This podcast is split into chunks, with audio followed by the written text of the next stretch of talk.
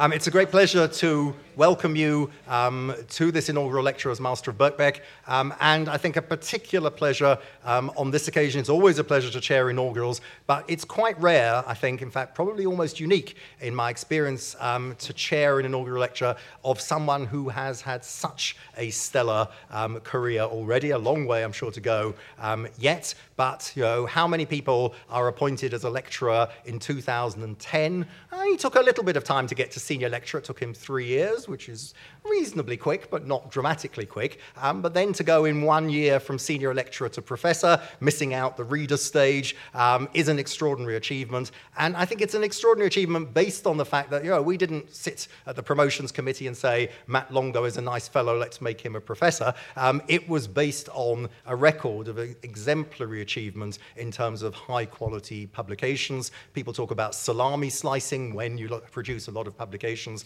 It's rare to see this sort of number, I think 53 since you came here from your CV, and high quality papers in high quality journals. So I think you know, it's a remarkable career. Long may it continue at Birkbeck. And in the meanwhile, let's sit back and enjoy Matthew Longo's inaugural lecture entitled Spatial Distortions in Perception and Cognition.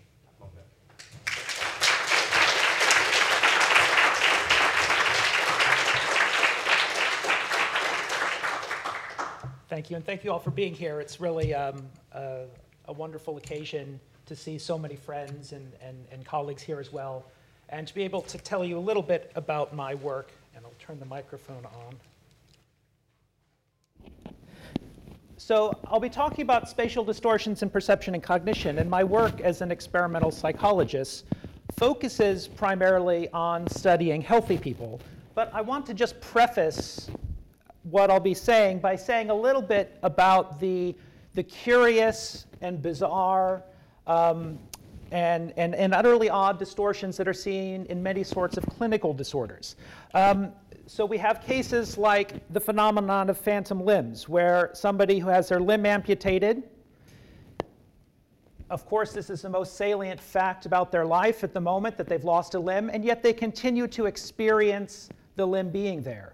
Um, if you go to Trafalgar Square at the, the, the, top of, of the column there, you can see Horatio Nelson with his arm missing, his limb pinned there, and he experienced a phantom right arm, which he interpreted as proof of an immaterial soul. And his reasoning had a certain logic because if the subjective experience of his arm could continue to exist after the arm had been physically annihilated, why should we think that the body as a whole is any different? Though the, just like the arm, the entire physical body could be physically annihilated, and yet its subjective experience remain. Um, that's not a compelling argument. Um, I don't, don't think in reality, but it has a certain it has a certain logic and elegance to it. We see things like the, the, the, the bizarre delusions of people with eating disorders who, to anyone else, appear entirely emaciated and yet insist that they're horribly fat. We have conditions like asomatognosia, a condition described by Macdonald Critchley, working just over there on Queen Square, where following damage to the right parietal lobe, the patient will insist that the entire left side of their body has vanished. Things like misoplegia, a case where a patient, again following damage to the right parietal lobe, will insist that their left arm or limb has become evil. Um, things like body dysmorphia disorder, where somebody is fixated that somebody who appears perfectly attractive to anyone else um, is fixated that some specific bit of their body is horrifically ugly. Cases like somatoparaphrenia, again, following damage to the right parietal lobe, a patient will insist that their left limb, their left arm, for example, isn't theirs, it belongs to somebody else. Um, Oliver Sacks gives the story of, of a patient who kept falling out of bed in the middle of, of, of the night, and the nurses would come in and help the patient back into bed, and 10 minutes later, she'd fall out of bed again, and finally the nurses say, what's, what's going on? Why are you falling out of bed? And the woman said, I see what you guys are doing. You're, you're putting this arm in, in, in the bed with me. And they had no idea what she was talking about. And they finally realized that it was her own left arm, which she believed was somebody else's arm, and found disgusting, of course, to have this severed arm in bed with her. And so was throwing this, this severed arm out of the bed and, and tumbling along, along with it. And perhaps strangest of all, we have the, the, the, condition of body integrity identity disorder. These are sometimes called the wannabe amputees. These are people who, despite having a, what appears physically to be a perfectly intact body, despite having perfectly intact sensation as far as it can be measured, insist that they would be more complete without some bit of their body. Without their left foot, they would feel whole. And we have a, a, curious inversion of, of the case of phantom limbs, where it seems that somehow somebody has a negative phantom, a part of their body which is there, but which they experience as not, not belonging. And it's an incredible list, and, and I, I, I I raise it. They've, these conditions have attracted a, a vast amount of interest, um, of course, within psychiatry, within neurology, um, but also within, within psychology, and I think within the population at large. And they're, they're compelling, I think, because of the sheer strangeness, because of the incredible contrast that they present to the ordinary experience of our body, which is so immediate. We experience our body from inside in an intimate and immediate way. And it's just impossible to imagine what it would be like to, to think that the left side of your body had disappeared. And so there's been a lot of, of interest in these conditions, rightfully so. But I think that the, the, the striking disconnect that we see between our own ordinary experience of our body and the bizarre um, list of, of, of, conditions I've described can can make it sort of seem that, well, yeah, most of us, we're nothing like the, these people. You know, we, we don't have any of those things. And there's been an often implicit assumption, I think, that healthy people have pretty much accurate and veridical representations of their body. And the work I'll be talking about today is pushing on this concept and suggesting that in many ways, um, distortions of, of the way we perceive our body are a perfectly normal part of healthy perception and cognition. But before I get to talking about the work that I've been doing, I want to say a, a bit more generally on the topic of spatial distortion and perception. Because at some level, the idea of spatial distortion may, may seem perverse in, in, in some way, because it seems very natural to think about the goal of perception is to create a veridical model of the world. We want to perceive the world accurately. If we're perceiving the world in a distorted way, how could we possibly act in the world um, in, in an appropriate way? And again, there's a certain logic to that, and it, it is true that ideally we want to get a, an accurate and veridical perception of, of the world.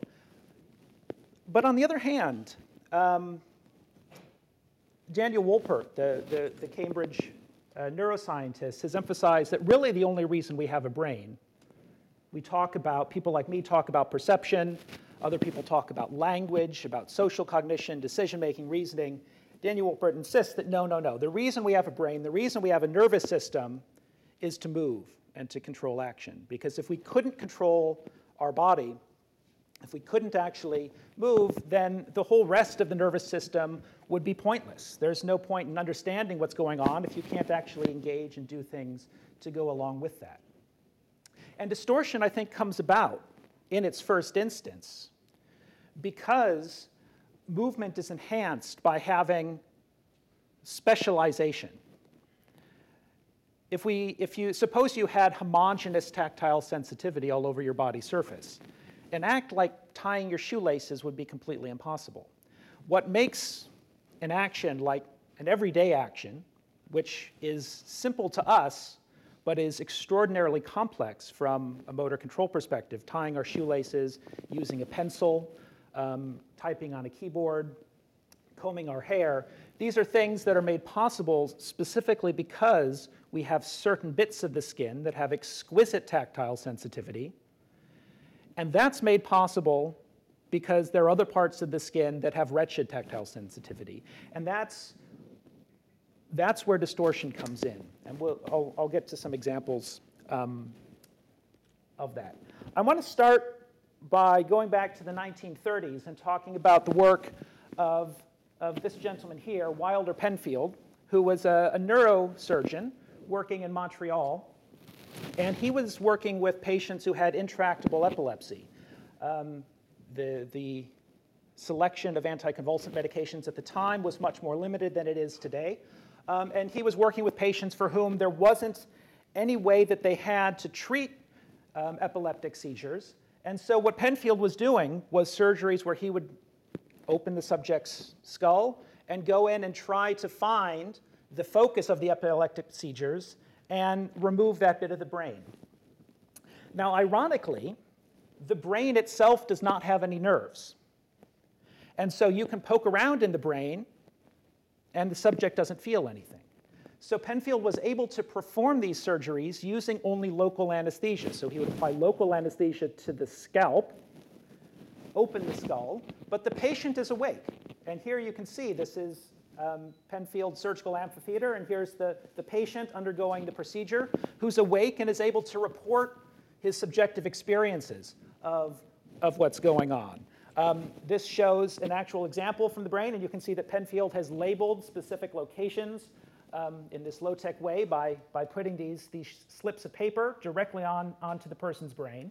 And what he could do is he could inject electrical currents into different bits of the brain, and the patient could report what their experience was.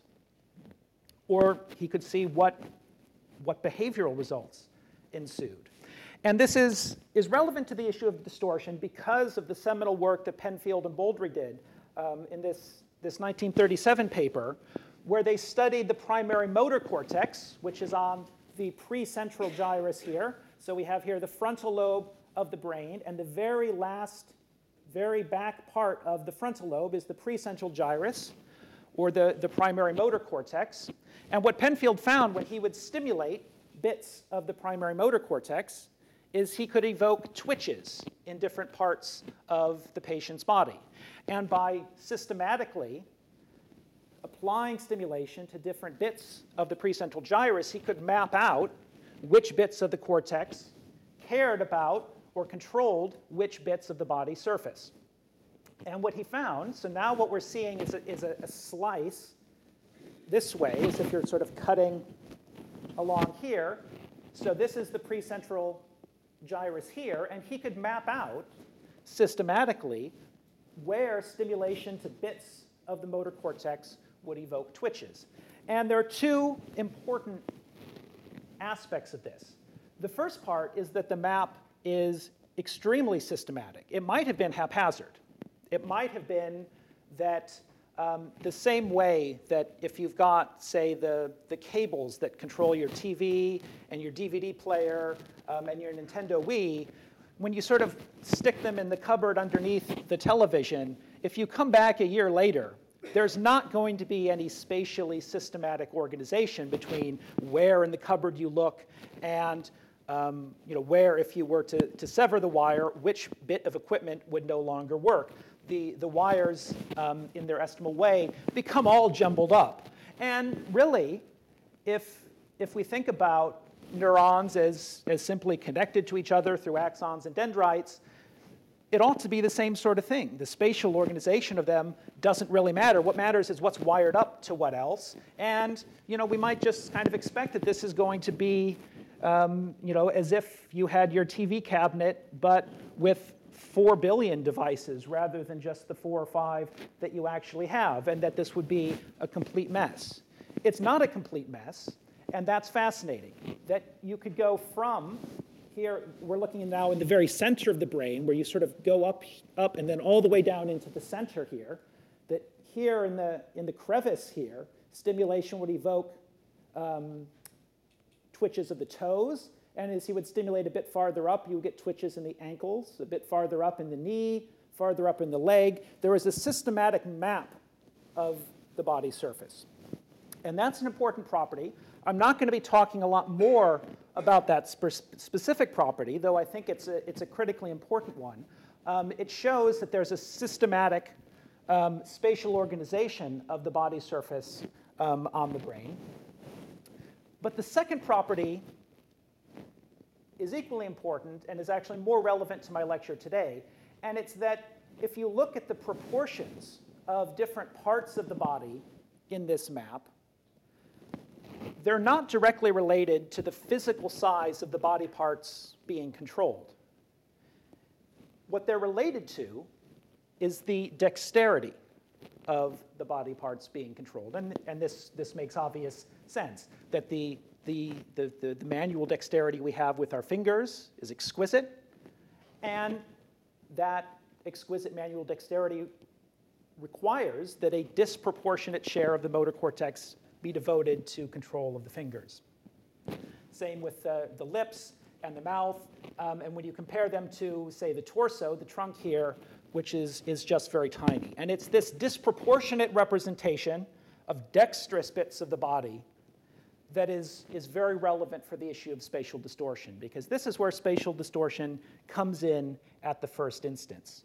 A anatomically accurate map of the body surface here in the motor cortex would give additional representation to the trunk, and maybe that would be important if we were trying to you know, hold open the, you know, the kitchen door while we're coming in with a tray. It might be useful to have a bit more dexterity with the pectoral muscles.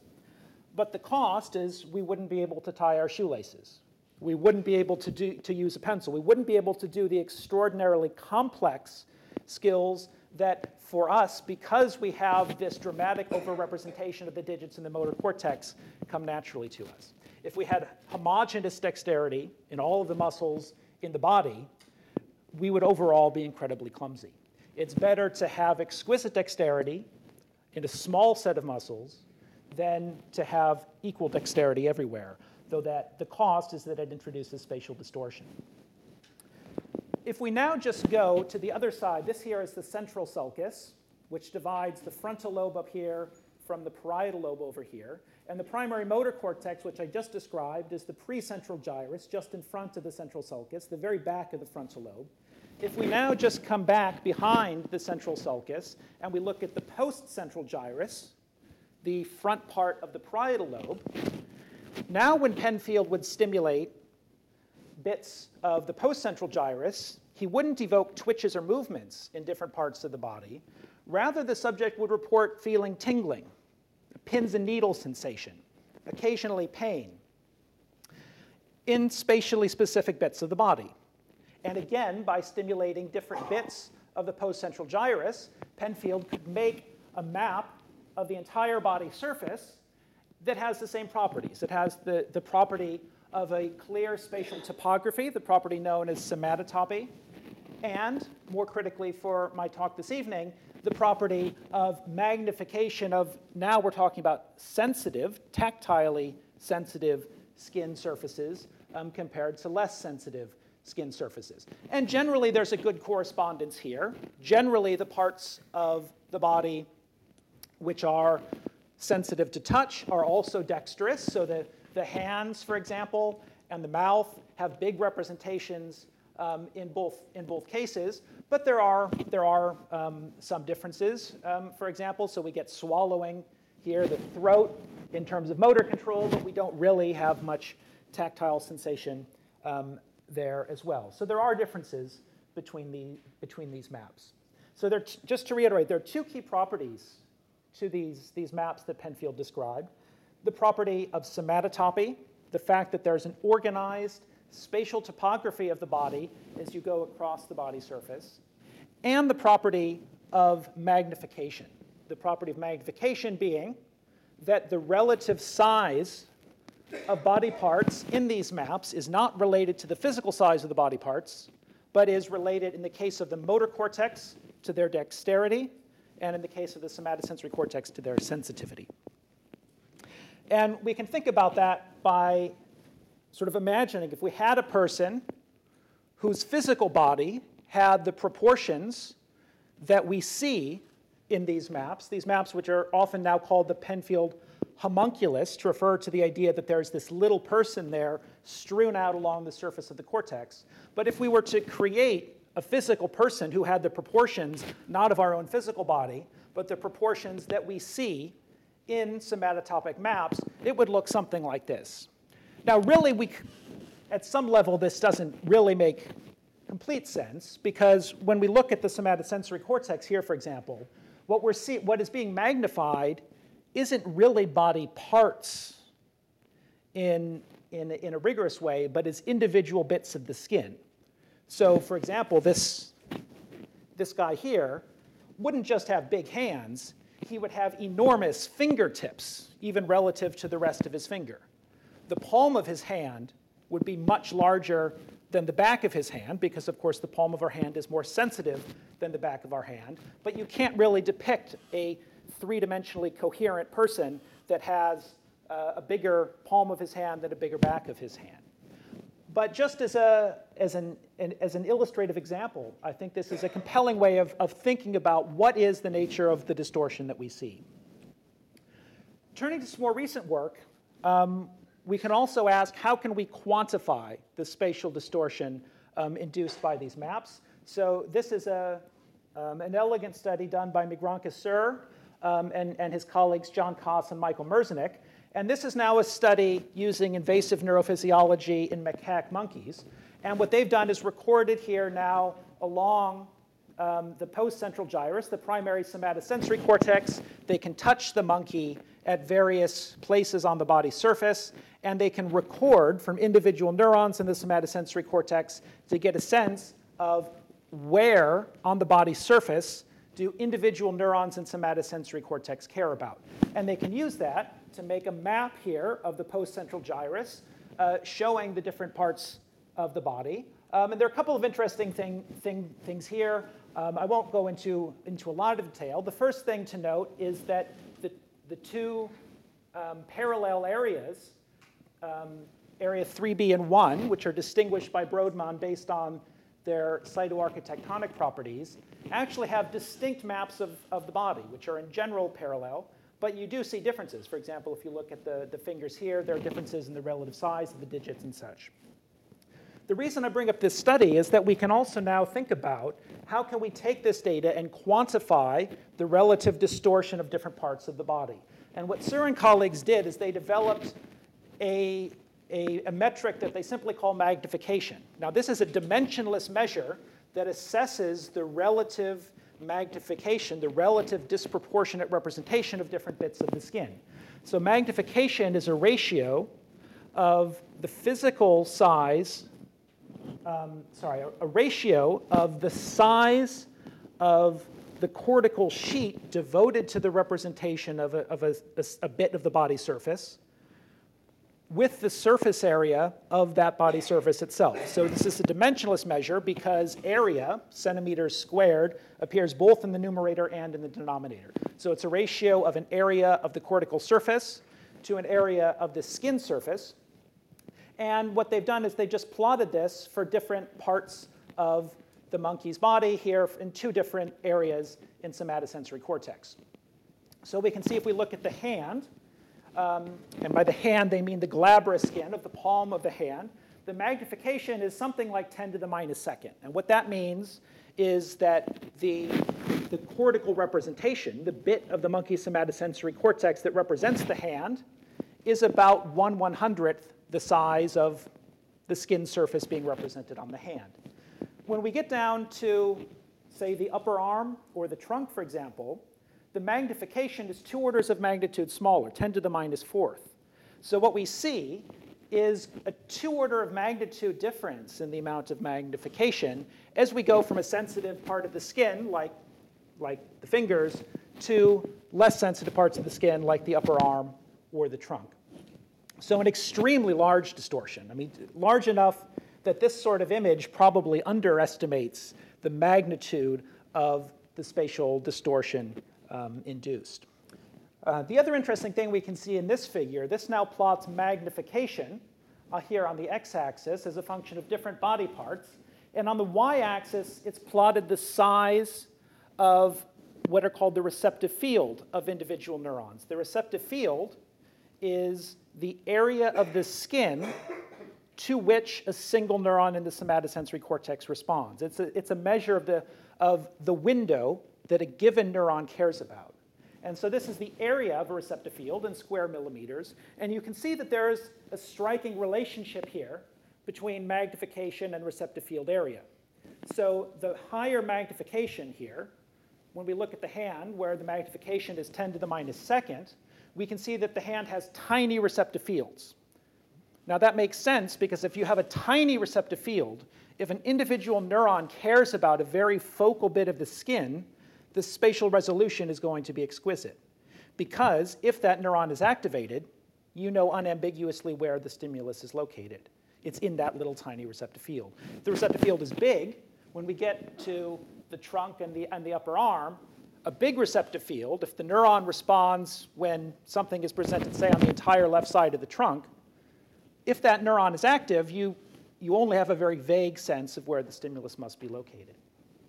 So this systematic, this almost perfectly linear relationship between magnification on the one hand, magnification essentially being how many neurons are representing a bit of skin, with the size of the receptive fields, about the size of the windows, suggests that the receptive fields are sort of tiling the skin in a spatially coherent way. If we have more neurons representing a skin area, the receptive fields are going to shrink appropriately so that they're spatially tiling um, the skin in a coherent way. So this isn't just true in touch. Of course, it is in, in the case of touch, we have our, our fingertips, we have our lips, areas of exquisite sensitivity. But it's true in vision as well. So our visual field on the retina, sensitivity is not homogeneous. Rather, there's a central part of the retina known as the fovea that has exquisite spatial sensitivity um, compared to the, the periphery, which has very poor sensitivity. We don't really notice this because our eyes are moving all the time. And when our eyes move, the point of the eye movements is specifically to get the high acuity fovea um, region of our retina on the things that we're interested in looking at. So this is now a study by Roger Tootell at Harvard and his colleagues. And what they did was they showed, this is again a macaque monkey, and they showed a monkey this sort of dartboard pattern here. And they injected a dye into the visual cortex of the monkey such that when, the, when, when a neuron fired, it would stain the cortical surface.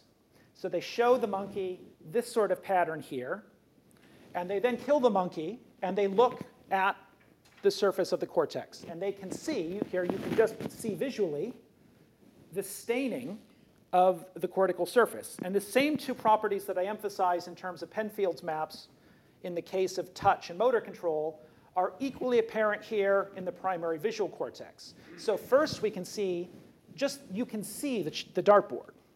And the fact that you can see the dartboard tells you that there's a clear spatial topography in the visual representation of the stimulus. Nearby areas of the visual stimulus have activated nearby representations of the cortical surface. And that's why we can see the picture of what the monkey saw here on the, the, the surface of the cortex.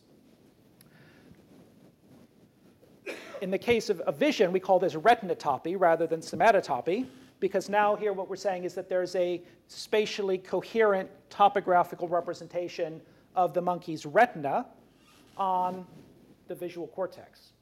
The second property is you can see here the monkey has, has foveated, has put the high resolution center of their retina here at the center of the dartboard. And you can see, look at these wedges here at the very center are dramatically smaller in area than these wedges out here in the periphery of the visual system. But if we look here in the monkey's cortex, the ratio in area between this and this is dramatically less than the ratio between this and this. There's a spatial expansion in the visual cortex of the foveal region, the center of the visual cortex. So this is um, a phenomenon of magnification, exactly analogous to the magnification of the Penfield homunculus that I described a moment ago. And I, I want to now switch from this background material to now talking about not just distortion that we see in the representation in the brain at a low level, but to think how do these distortions affect the way we perceive the world? And long before we had any idea of these sorts of properties of neural representations, before we even um, knew that there was a visual cortex, um, Helmholtz had identified a curious illusion, which is interesting to interpret in this way. So this grid here, if you see it from the distance that you're seeing it, is obviously um, curved.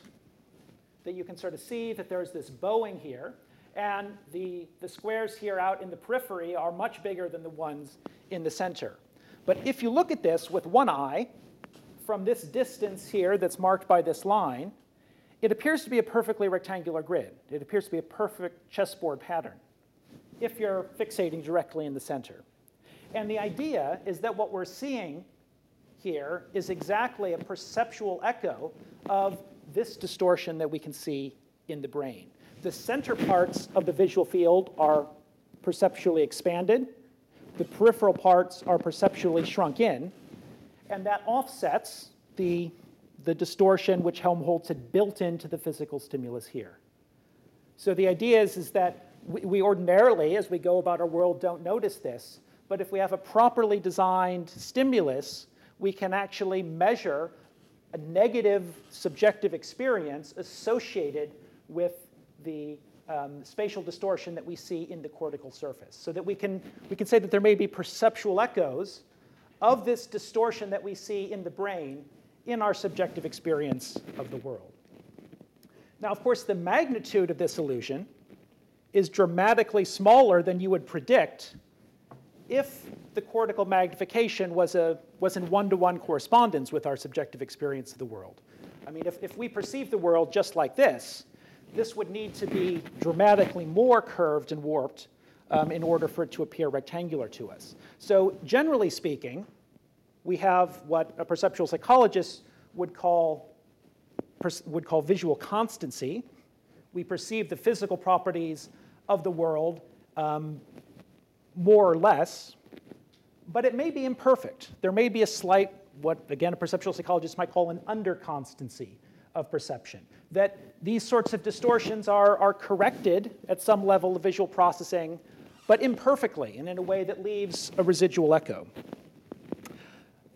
Returning now to the issue of somatosensation and touch, um, we have another 19th century physiologist, um, this one Ernst Weber, who described um, an analogous type of illusion. And what Weber observed, he was one of the first physiologists to systematically investigate the sense of touch.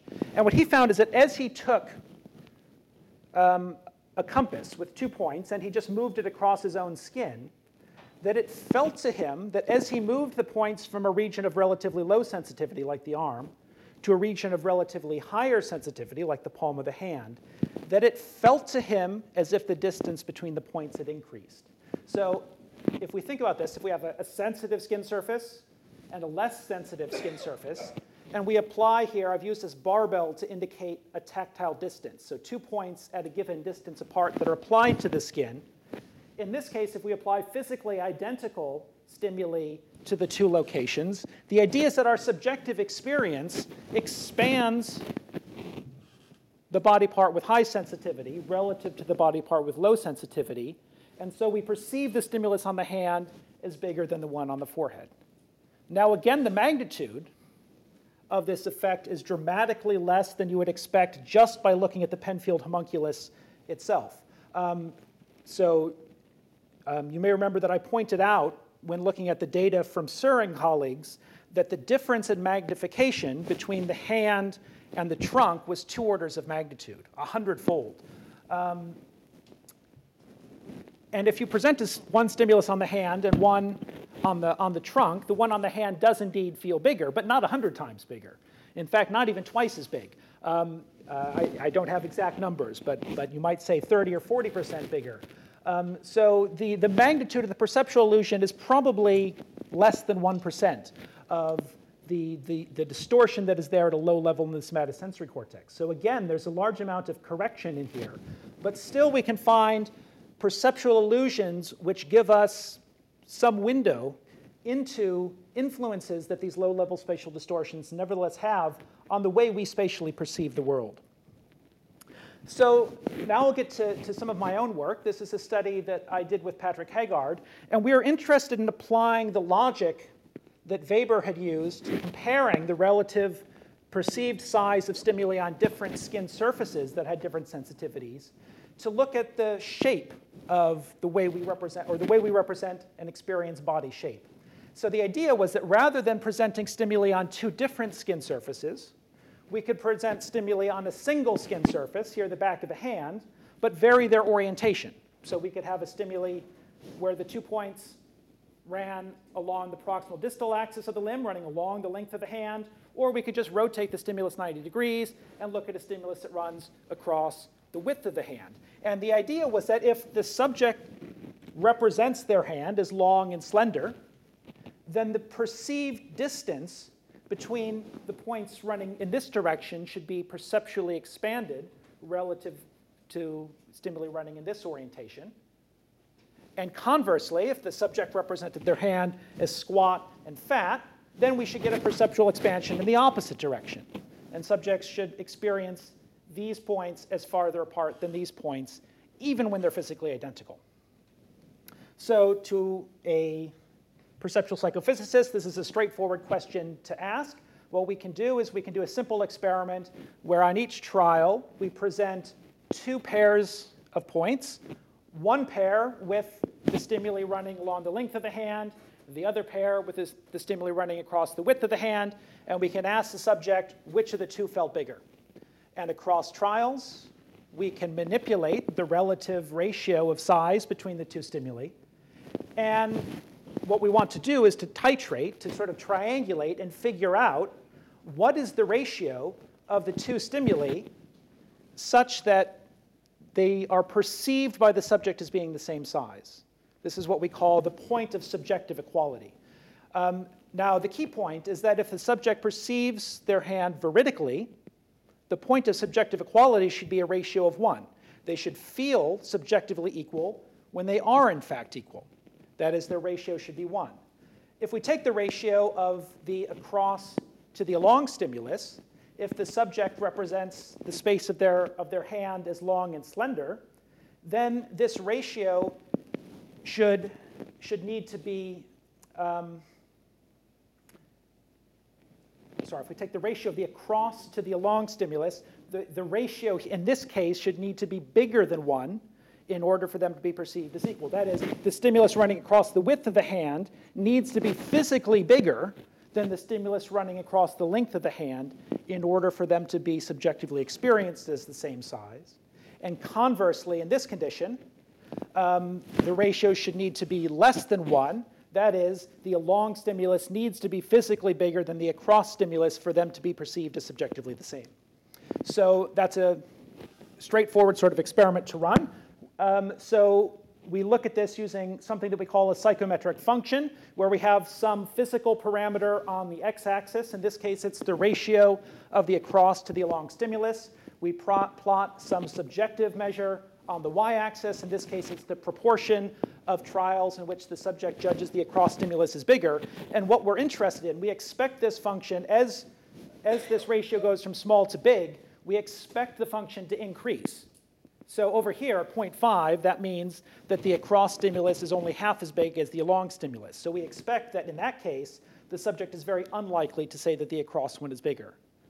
Conversely, when the ratio is 2, the across stimulus is twice as big as the along stimulus, and we expect the subject to almost always be saying that the across stimulus is bigger. The interesting thing to a psychophysicist is when we look at this function, where does that function cross 50%? because 50% tells us where the person is indifferent, where the person feels like they're just guessing, where half the time they're saying that the across stimulus is bigger, half the time that the along stimulus is bigger. And we call that the point of subjective equality for the obvious reason that it gives us a case where it seems like the subject is reporting indifference to, whether, to which one is bigger, which we interpret as they perceive them as the same. So if the subject perceives their hand as long and slender. The point of subjective equality should be over here on the right side of the graph. The ratio of the across to the along stimulus should need to be bigger than 1 for them to be perceived as the same. And conversely, if the subject perceives their hand as squat and fat, we should, the point of subjective equality should be here over on the left side of the graph. The ratio between the across to the along stimulus should need to be less than 1 for them to be perceived as the same size. And what we find is, is that the, the fat hand model clearly wins. So here at the ratio of 1, when the stimuli were in fact the same, nearly 80% of the time the subject is saying that the across stimulus is bigger. And the point of subjective equality is here at about 0.7. And what that means is that there's about a 40% bias to perceive the stimuli running across the width of the hand as physically bigger than exactly the same physical stimulus running across the length of the hand. Um, and I think I'm taking too much time, so I'll go quickly um, through these things. But one idea we had is that we can relate this to what we know about the spatial properties of receptive fields on the skin. So if we look at data, again, this will be data from invasive neurophysiology in monkeys and in cats. But if we look at what is the area of skin, what is the window that an individual neuron in the somatosensory cortex cares about, they tend to be ovals on the limb. They tend to look something like this ovals with the long axis running in this direction. So essentially, the receptive fields are smaller across the width of the body than across the length of the body. And I had mentioned that in the study of Sur and colleagues that there was a systematic relationship between the magnification of a skin surface and receptive field size, which I, I wanted to argue suggested that there was a coherent, spatially coherent tiling of, of the representation of the skin surface. So one way of thinking about perceived size is that perceived size is a function of counting how many receptive field boundaries have been crossed. So if you have a case where there's an oval-shaped receptive field, now perceived distance ought to be expanded in the direction of the short axis of the ovals. That is, that there should be a perceptual expansion in this direction. Now that makes an interesting prediction because if we look now, instead of looking at, at the, the hairy skin on the back of the hand, we look at what's called the glabrous skin on the palm of the hand. There are two differences in the organization of the receptive fields. The first difference is that the receptive fields are just smaller. That's just because the palm of the hand is more sensitive than the back of the hand. But the more relevant difference is they're also more circular. So that if perceived distance is a function of counting receptive field boundaries, we shouldn't expect the same asymmetry as a function of orientation if we look at the glabrous skin compared to the hairy skin. So we ran exactly the same experiment but now on half the blocks stimulated the, the hairy skin on the back of the hand, um, just like in the first experiment I described, and in the other half stimulated um, the glabrous skin of the palm. And what we find is that, again, we replicate this bias very clearly on the, the, the dorsal surface, the hairy skin, but there's no apparent bias on the palm. So this shows a relationship that looks very much like what we see um, in the geometry of individual receptive fields. Um, finally, we just ran a control experiment where we wanted to see is this really related to orientation on the hand, or could it be orientation relative to a torso-centered frame of reference or to an eye-centered frame of reference. So we just compared a condition with a hand in this orientation versus rotated 90 degrees, um, and we find exactly the same results again. So it's very much defined in a hand-centered reference frame.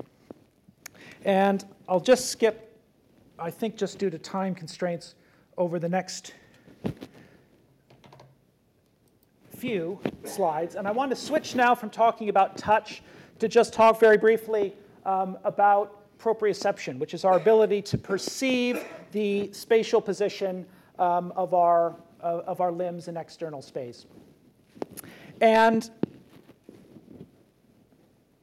you might think that you know, there are physiological signals that are telling us where our limbs are in space, that there's something like a GPS signal. They're sort of telling us these are, you know, the latitude and longitude um, of and height off the ground of, I don't know, my wrist, for example. But if we think about what receptors are actually doing, our limb position is specified by receptors in the joints that are sensitive to the angle of the joint, in the muscle tendons themselves that specify whether the muscle is, is extended or flexed, in skin that are sensitive to the stretch. And those tell us something about the angles of our joints, in the case of the shoulder relative to, to vertical, in the case of the elbow of the, the forearm relative to the upper arm. But if we want to think about a question like where is my wrist in external space compared to my shoulder, just as a matter of high school trigonometry, knowing these angles isn't enough information. I also need to know the links. I need to know the distances between the shoulder and the elbow, between the elbow and the wrist.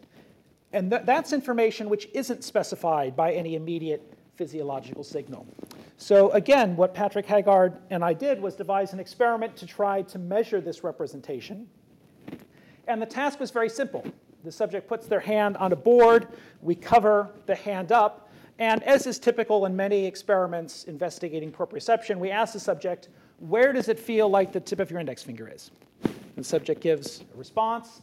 It feels like the tip of my index finger is there. Now, traditionally, experiments that have investigated proprioception have looked at the so-called error of localization.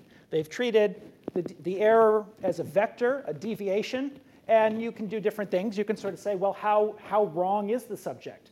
Um, what is their overall accuracy? What is the length of this vector? Or you can say, what is the direction of this vector? You can sort of say, if we do multiple trials, what is the variable error? How different is this error if the subject does the same judgment 10 different times? But if we're interested in the issue of what is the representation of the size and shape of the hand, this information doesn't really tell us anything. And we can think about this. Suppose that we ask the subject not now to judge just a single location, not just the tip of their index finger, but we ask them to judge also where does it feel like the tip of your index finger is, and where does it feel like the knuckle of your index finger is. And we now have two judgments. And again, we, we could look at the errors of localization. We could compare their lengths. We could see are they pointing in the same direction. But none of that really tells us anything about how big does the subject represent their finger as. To get at that, what we need to look at is where does the subject judge the tip of their index finger relative to where they judge the knuckle of their index finger, and forget entirely about these errors of localization. It doesn't matter if the subject, in this data I've made up, that the subject judges their fingers a bit farther up and to the right of its true location. What we care about is just the internal configuration, the distance between the judgments themselves, completely ignoring the fact that there's a constant error, the fact that the, the judgments are translated relative to their true locations. And so if we now think about getting judgments of the tip and the knuckle of all five fingers, looking at these 10 error vectors isn't useful. What we want to do is to measure the internal configuration of the points. We want to look at the relative position of the judgments with respect to each other, completely ignoring, for this analysis, the location of, of, of the judgments relative to the true location. So we want to compare the internal configuration of the responses to the internal configuration of the subject's hand in reality subtracting away errors of location and rotation. So we'll essentially just take the subject's map of their hand and just translate it and rotate it so that it's aligned with their actual hand so that we can compare the shape of the internal configuration. So the task is very simple. The subject puts their hand on a board. We have a camera that's suspended above that's taking pictures. We have a ruler here that appears in the image so we can convert between units defined in pixels to units defined in centimeters. And then we cover the subject's hand up and we ask them to use this stick to indicate where they perceive different bits of their hand as being. Each time they point, we get a picture of where they're pointing. I can now say what are the pixel coordinates of their judgment and um, use that to construct a map of the way they represent their hand. So this is data from a first experiment with 18 subjects. So in red here, we have the actual shape of the subject's hands. Now what I've done here is I've used a statistical method called Procrustes alignment to, to rotate and translate the, the maps of each subject's hand so they're direct, lying directly on top of each other. And what that lets us do you can sort of see here's the cluster of the, the tip of the little finger from 18 subjects. What this lets us do is construct a grand average hand shape for the subject. So this is a shape of the subject's left hand on average. And now in green, I've done exactly the same thing, but with the perceptual maps that we've constructed in this way. And again, I can make a grand average uh, perceptual map of the subject's hand. Um, and there are two things that are immediately apparent. The first is that people overestimate the width of the hand relative to its actual shape. And the second one is that they underestimate the length of the fingers relative to their actual shape. Um, I won't talk a lot more about the finger length, but the overestimation of hand width, and certainly the relative overestimation of width to length, is, I think, very much analogous to the bias I described at the beginning um, or in the, the previous section in touch, where there generally seems to be a bias to represent the hand as squatter and fatter than its actual shape. This is data from a control experiment where, again, the same that we did in touch, we wanted to make sure that these were biases in the represented shape of the hand and not biases related to the control of the hand that was doing the pointing, not biases related to foreshortening in the subject's visual experience, not biases related to a torso-centered or a retina-centric frame of reference. So we compared a condition with the hand in this orientation to one where the hand was just rotated 90 degrees. The biases or the distortions are almost exactly the same in the two cases. So they're very much defined in a hand-centered frame of reference. This shows a third experiment comparing the left hand and the right hand, and they're almost exactly mirror symmetric distortions in the two cases. And I'd like to just now switch a little bit and just talk about some other ways that we can think about these sorts of results. Um, and I want to talk about this idea that D'Arcy Thompson uh, the eminent Scottish uh, biologist um, had almost a century ago. And among many things, in, in his book on growth and form, um, Thompson developed the idea that we can think about differences in shape in terms of transformations. And so he, he gave examples like there are these two species of piranha, which, if we just look at them, they look quite different in many ways. But Thompson's idea was that actually, if we were to think about how we would take one fish and stretch it or warp it so that it took on the shape of the other fish, that we could get something which mathematically was very simple.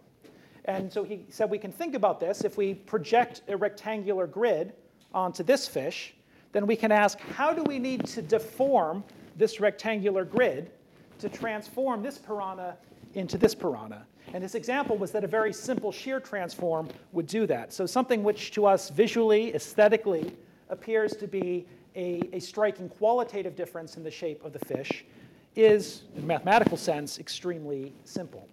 Um, a slightly more complicated example is these three crocodile snouts, where again they, they, they look very different, but the idea is that if we take one of them as a referent and project a rectangular grid onto it, and we ask how do we need to deform this grid to transform this crocodile snout into these snouts, that we get things which, mathematically, geometrically speaking, are actually quite simple. Um, and I, I, before I talk about applying this to my data, I want to give another, another type of example. Um, so here we have a map, um, and it's a map which, as is well known, is spatially distorted. So the typographical elegance of the tube map, um, the fact that it, it, it uh, has so few um, acute angles makes it beautiful and useful, but it also, as is well known, distorts the relative spatial position of bits of London. So if we think about what is the relationship between London as it actually is to London as depicted in the tube map, we can think about this, an exact analogy to Thompson's idea, as a transformation. We can say, how do we need to transform the true geography of London to transform London as it actually is to London as it's depicted in the tube map? And I'll just say that this has a lot of formal analogies to the sort of data that I've just described in our localization experiments, in the sense that we have an actual shape which has landmarks. So we have Russell Square Station, which has an XY position here in, in Google Maps in the true geography of London, and it has an XY pixel position here on the tube map. So does Victoria Station. So we can think about both London as it actually is and London in its depiction in the tube map as consisting of a sets of homologous landmarks that have spatial positions in both locations. And so the same sorts of things, which I, which I argued were important to remove from our data to isolate the representation of hand shape, we also want to remove in this case. So for example, the same way that I sort of said we want to remove the constant error of localization, it wouldn't be a fair, I mean, this, this tube map is in fact in London, but suppose that I were giving this talk in Oxford, it wouldn't be a fair criticism of the tube map to say, well, this tube map is in Oxford, but London is in London. In the same way that I can say, well, fine, we're near Russell Square, but it's not a criticism to say, well, look, in your map, Victoria Station is here and a lecture hall in Bloomsbury, but in reality, Victoria Station is all the way on the other side of central London. That's an obviously nonsensical um, characterization. For a map to be accurate, it does not need to be spatially coextensive or located in the same location as the thing it's meant to depict. So we want to remove translational differences between the maps. The second thing that doesn't matter is it's not a fair criticism to say, well, London is laid out along the ground, but this is, is oriented vertically.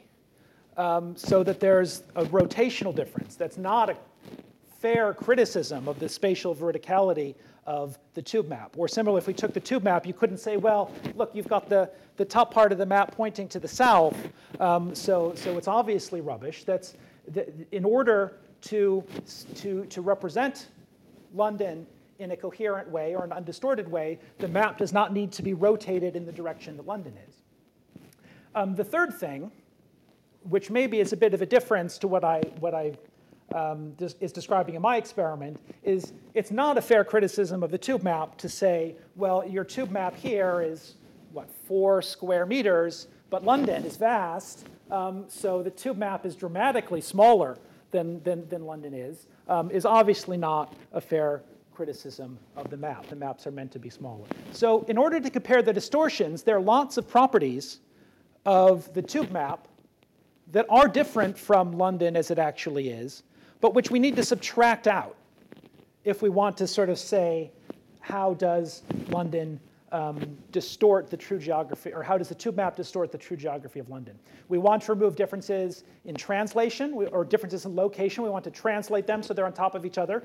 We want to remove differences in rotation. We want to turn them so that they're spatially aligned. And we want to remove differences in scale so that we can pick out how does the shape of London differ in the two maps. So we can do this exactly the way Thompson described. We can superimpose a rectangular grid on the true geography of London, and we can ask, how do we need to stretch this grid to transform London as it actually is into London as depicted by the tube map? We can think about this as a transformation. This is the result. Um, you know, there are a few interesting properties for those of you who, who know London well. Angel Station here is yanked in much closer to King's Cross than it actually is. Um, Southwest London almost doesn't exist on the tube map. Um, I'll refrain from any further comment on that. Um, you can see that there's this interesting sort of yanking in of Hyde Park, where the four stations running along the north edge of Hyde Park on the central line are much closer together on the tube map than they are in reality, which leads to this, this stretching in. The details, there's a sort of weird black hole um, running through the city of London. The details don't matter. The, the point is, is that we can think about this using a, a D'Arcy Thompson style distorted grid as a way of visually depicting the spatial distortion of a representation of something compared to the actual shape of that thing. And so now going back to the data I described a few slides ago, we can say, let's take a, a, a purely rectangular coordinate grid, superimpose it on the true shape of subject's hands, and we can then ask, how do we need to stretch or deform this grid to transform the actual shape of the subject's hands into the shape of their hands as they represent their hands to be, and we get something that looks like this. So this just shows you essentially what I, what I told you before, that the hand is stretched along its width and contracted along its length. And I think just due to time, I'll skip right to the, the end. So um, so I've described two examples that show that in contrast to the idea that you might get from the list I showed at the beginning of all of the bizarre um, disorders, clinical disorders, in which people have the most bizarre delusions about their body. Um, but in fact, that's not a sure sign of pathology or disease. all of us, to some extent, have quite strikingly distorted representations of our body.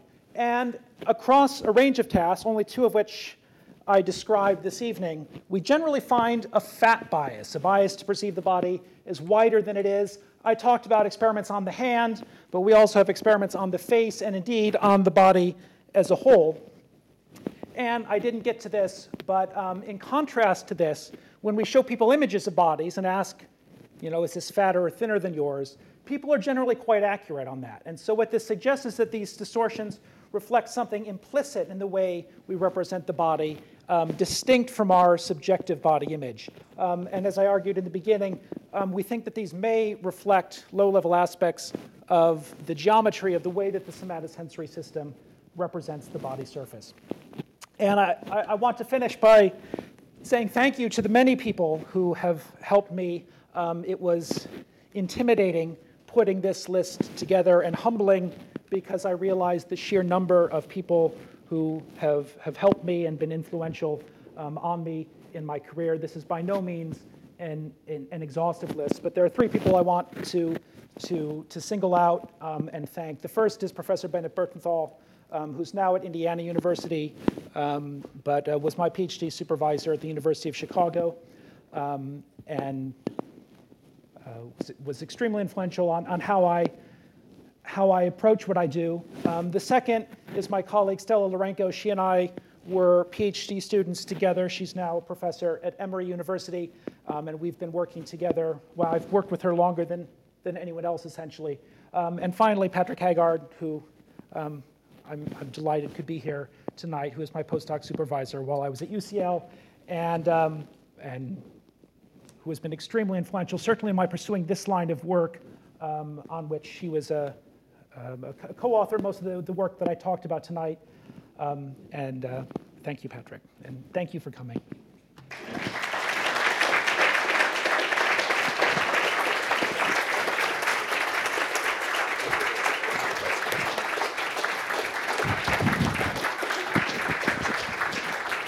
Well, thank you, Matt, for this exceptionally clear and exciting and entertaining uh, presentation over the last hour.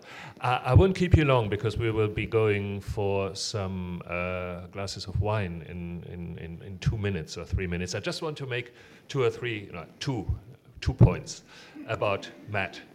Uh, the first is that, as uh, David Latchman has said before, that Matt is obviously an extremely productive and creative scientist. I mean, looking at his CV makes almost everybody everybody's heart sink in terms of the number of publications in the few years that he had already uh, had available for his uh, career. So that's definitely quite uh, impressive. But I think what's also important for us as his colleagues in the department is really that he's a great colleague.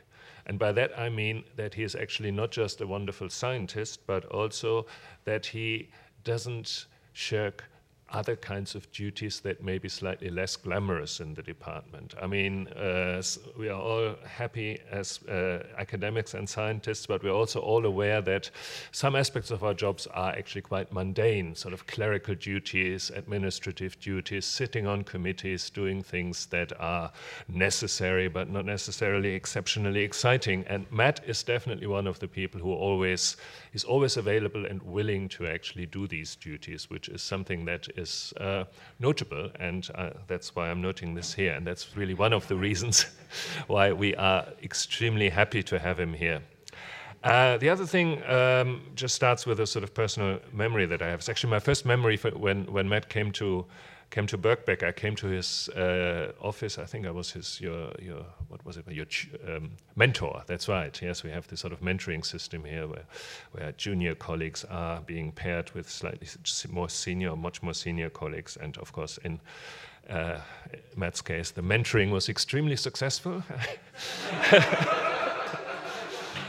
but uh, the thing that I remember, uh, I mean, just coming to his office, and, and of course, there we had the sort of usual thing lots of books about neuroscience and statistics. But the thing that struck me was that there were quite a lot of books uh, that there were actually modern English and American literature, which I found I really enjoyed seeing that. I sort of, and so we talked a little bit about the fact that he's actually reading literature. And um, I'm not saying that this is extremely unusual for an experimental psychologist, but I found it quite uh, um, noticeable. And, and, also because I really think that what we are doing as experimental psychologists, and not just Matt, but also, and maybe in particular Matt, is actually not that far away from, from arts in the sense that we, as experimental psychologists, are actually sort of often dealing with rather nebulous concepts. I mean, the body image may be one of them.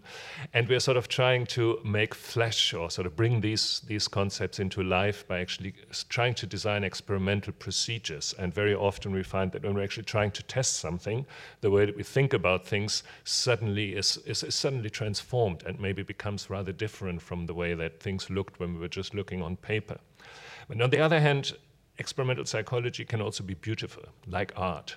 There can be beautiful experiments, and it's actually quite difficult to really figure out wh- what this is. I mean, for me personally, beautiful experiments are simple, sort of stripping away unnecessary details or maybe arranging sort of familiar parts into new patterns that are interesting and, and, uh, and maybe surprising.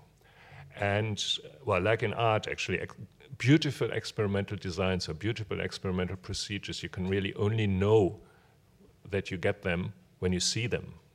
And I think maybe the most sort of heartfelt compliment that I can make to Matt is that some of his experiments were indeed truly beautiful, simple and beautiful.